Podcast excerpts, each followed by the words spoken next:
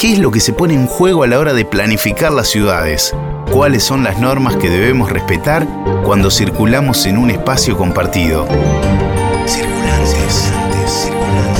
La propuesta es observar, escuchar y pensar sobre las diferentes maneras de desplazarnos, encontrarnos y habitar las ciudades. Circulantes es un podcast sobre cómo andamos. Sobre cómo andamos. Las ciudades son complejas y dinámicas como quienes las transitamos día a día y existen diferentes perspectivas acerca de cuál es la mejor opción para mejorar la eficiencia de las políticas públicas, reducir los residuos, facilitar la movilidad, maximizar la inclusión social, es decir, para crear mayor bienestar para las personas que las habitamos. En este capítulo nos adentramos en el concepto de Smart Cities o ciudades inteligentes, vinculado justamente a ese objetivo.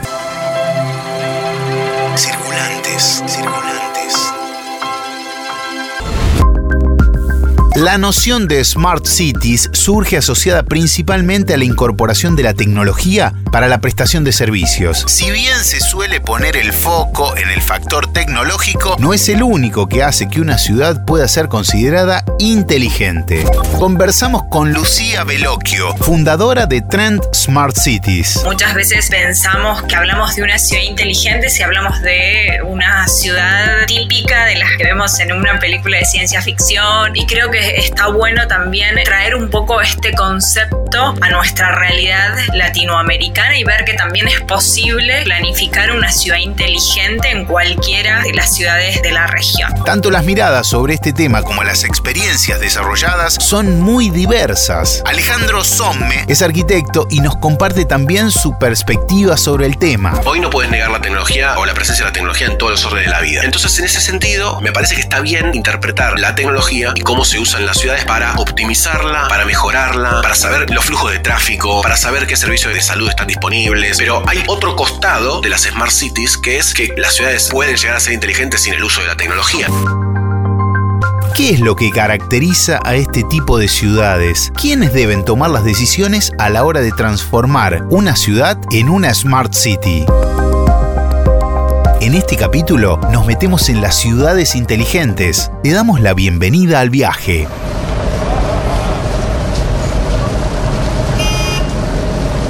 Hablar de ciudades inteligentes implica hablar de movilidad, de gobernanza, de economía, de calidad de vida. Hay muchos temas que están por detrás de este concepto. Lucía Veloquio estudió en Buenos Aires y actualmente reside en Varsovia, Polonia, y es experta en la temática. Me gusta siempre comenzar por desmitificar un poco el concepto. Creo que hay mucho mito, mucha como noción imaginaria o ideal detrás de este concepto, porque justamente hay un millón de definiciones, pero creo que una de las que a mí más me gusta es esto de decir, bueno, es una ciudad que pone a la persona en el centro, que usa tecnologías, pero para mejorar la calidad de vida de las personas. Aunque la noción de Smart City, la forma de llamarlas de esta manera es relativamente nueva, haciendo historia podría considerarse que las ciudades romanas ya eran inteligentes, porque utilizaban la tecnología para facilitar la vida de los ciudadanos, disponían de acueductos, de sistemas de evacuación de aguas residuales, por ejemplo. Leonardo da Vinci hablaba, por ejemplo, de la ciudad ideal ya tenía un eje de tecnología, de urbanismo, de funcionalidad. Y digo, muchas veces son diferentes las terminologías o las denominaciones que podemos emplear, pero al fin lo que hay por detrás del concepto es esta búsqueda por hacer que la gestión de las ciudades sean más eficientes, de optimizar recursos, de mejorar la calidad de vida de las personas, de los circulantes. Podríamos decir que se trata entonces de infraestructura puesta al servicio del bienestar de la población, de quienes vivimos las ciudades. Es fundamental, porque justamente los circulantes, los habitantes, los ciudadanos, los residentes, como los queramos llamar, son las personas que hacen esas ciudades, que circulan, que transitan, que habitan, que me gusta decir a mí que transpiran esa ciudad. La persona que se toma todos los días el transporte público en la, esquina de su casa o que quizás tiene que caminar un montón, la persona que es educado o no para cuidar la, ciudad pensándolo en términos de sostenibilidad, la persona que tiene que quizás hacer un trámite con el Estado y digamos cuán fácil se lo hacemos o no. Sin dudas, el factor tecnológico tiene muchos beneficios para alcanzar determinadas soluciones urbanas, pero no es la única cuestión a tener en cuenta a la hora de pensar en ciudades inteligentes que incorporan nuevos dispositivos. Los estados tienen que claramente invertir más en, en lo que es educación o alfabetización digital, porque el concepto de por sí de ciudades inteligentes que utiliza como herramienta o como medio la tecnología, si no hacemos que las personas realmente puedan y sepan usar estas tecnologías, también se corre el riesgo de dejar afuera, de excluir a determinadas personas, a determinados sectores sociales para poder pensar qué tipo de ciudades son las que se pueden transformar en Smart Cities, el arquitecto Alejandro Some se remonta al contexto en el que surgió este concepto. Surge en Europa, surge en España, surge en diferentes ciudades de Escandinavia, surge en Londres, es decir, ciudades que están extremadamente consolidadas en todo sentido. Operar, por ejemplo, urbanísticamente y ediliciamente en Londres es extremadamente complicado hacer un edificio en Londres o una casa o una pequeña casa, lo que sea, cualquier operación, es muy difícil en Londres. Y no solamente por permisos municipales.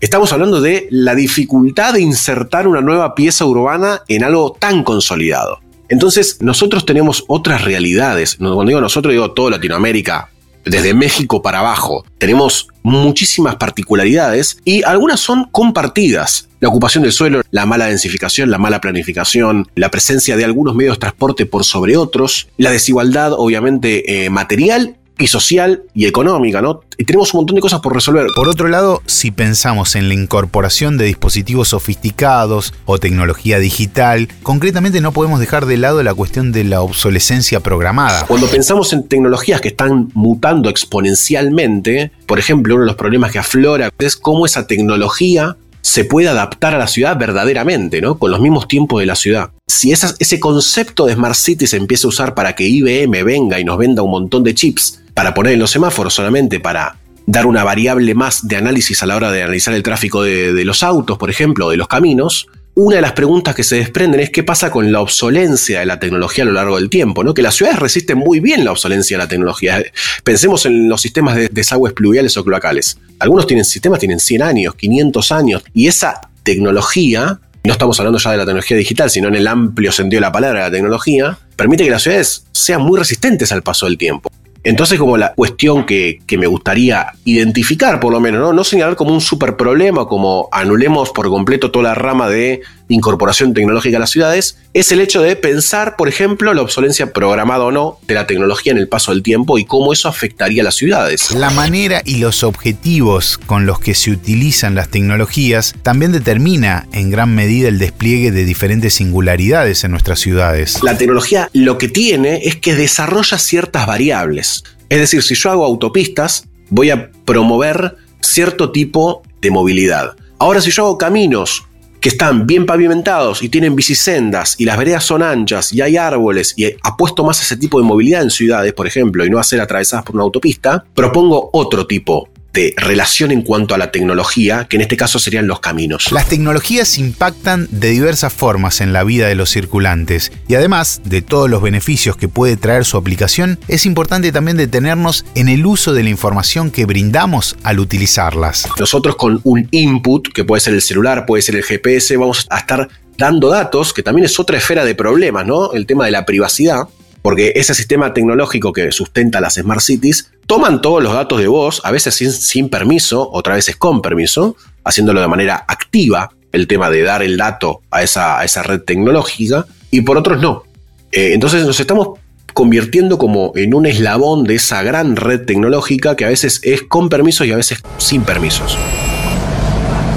Circulantes, circulantes.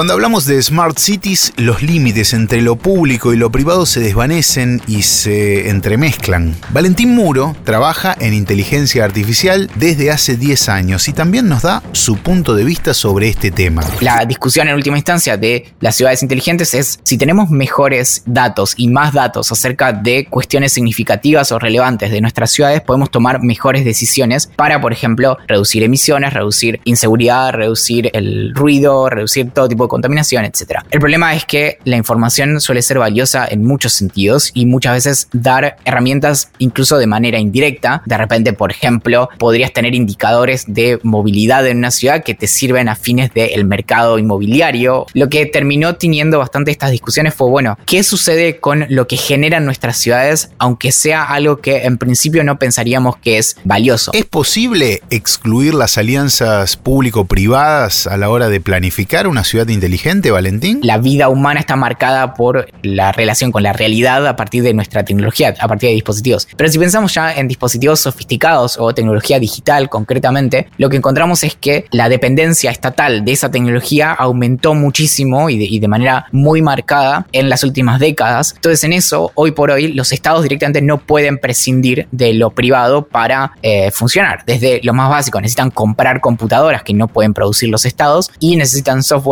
En eso es que también vemos de forma mucho más marcada el poder que tienen, eh, el poder incluso en, sentido como de facto, no, no se trata necesariamente de que haya, digamos, es una discusión muy rica en sí misma, como cuál es la pretensión de poder que tienen empresas como Apple, Google, Facebook, Amazon y demás. No es tanto eso. Lo, que, lo cierto es que el poder hoy lo tienen, más allá de, de, cómo hayan llegado a él. Y también es cierto que es bastante impensable gran parte de lo que hace a nuestra vida cotidiana sin esas empresas. En próximos episodios de Circulantes tendremos más conceptos de Valentín Muro sobre otros temas.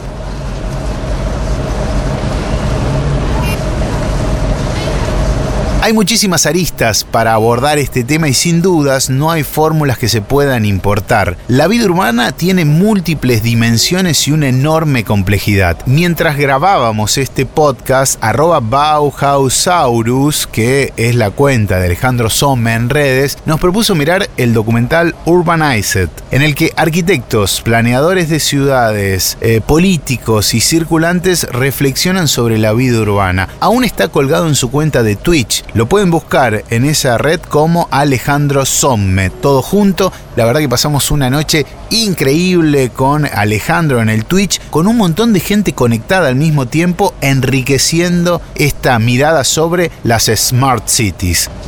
Nuestra propuesta es seguir observando, escuchando y pensando las diferentes maneras de desplazarnos, encontrarnos y habitar nuestras ciudades. Circulantes, circulantes, circulantes.